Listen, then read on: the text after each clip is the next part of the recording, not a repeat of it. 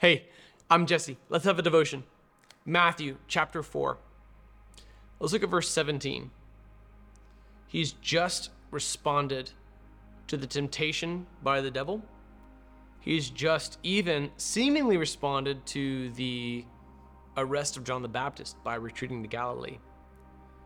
In all of these, we see a fulfillment of Scripture. But in verse 17, now we see what could be considered the act of spiritual aggression, right? And it's this call, Matthew 4:17, to repent. From then on, Jesus began to preach, repent, because the kingdom of heaven has come near. Get used to that word kingdom.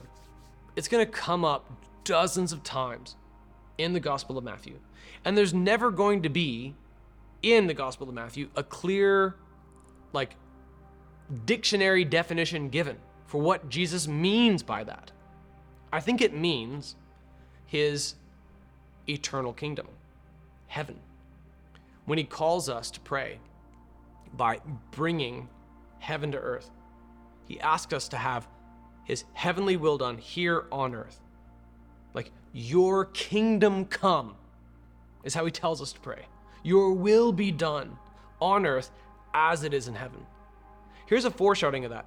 A foreshadowing of that. Repent because the kingdom of heaven has come near. When I was working with a church in uh, in Montana, they said that uh, Montana to them felt like a very thin place, meaning that the veil between the spiritual and the earthly was very thin, and they could more easily detect in that locale uh, the presence of the heavenly realm than they could elsewhere. I feel that Christ was warning of something far more than just the mere emotive ethic beneath what those uh, Montana Christians intuited. It's an actual proclamation as per the word of God. The kingdom of heaven has come near. Watch out. Heads up.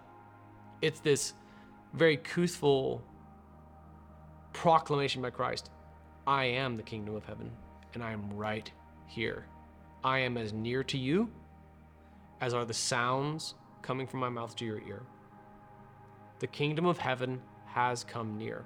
Therefore, if I can kind of read it backwards, repent, meaning metanoia, turn back from what you were doing before. Repent because the kingdom of heaven has come near. God has arrived. Therefore, stop sinning, but moreover, it doesn't just say stop, it says repent. It's not enough just to stop sinning, it also means we have to do the will of God now. Don't just not sin. Pardon the double negative, but it's deliberate.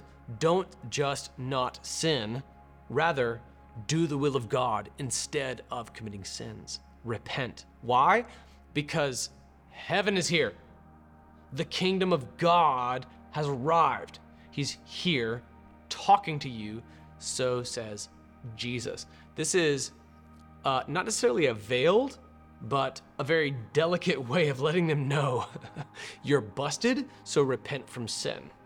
Okay? Turn away from what God told you not to do.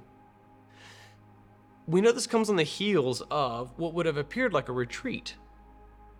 John the Baptist was arrested, Jesus withdrew.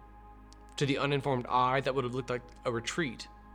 Based on the Gospel of Matthew, that was a fulfillment of Isaiah 9. And now Jesus says, repent. And this is something that would mark his preaching ministry henceforth. So, I'll say to you, repent, because the kingdom of God has come near.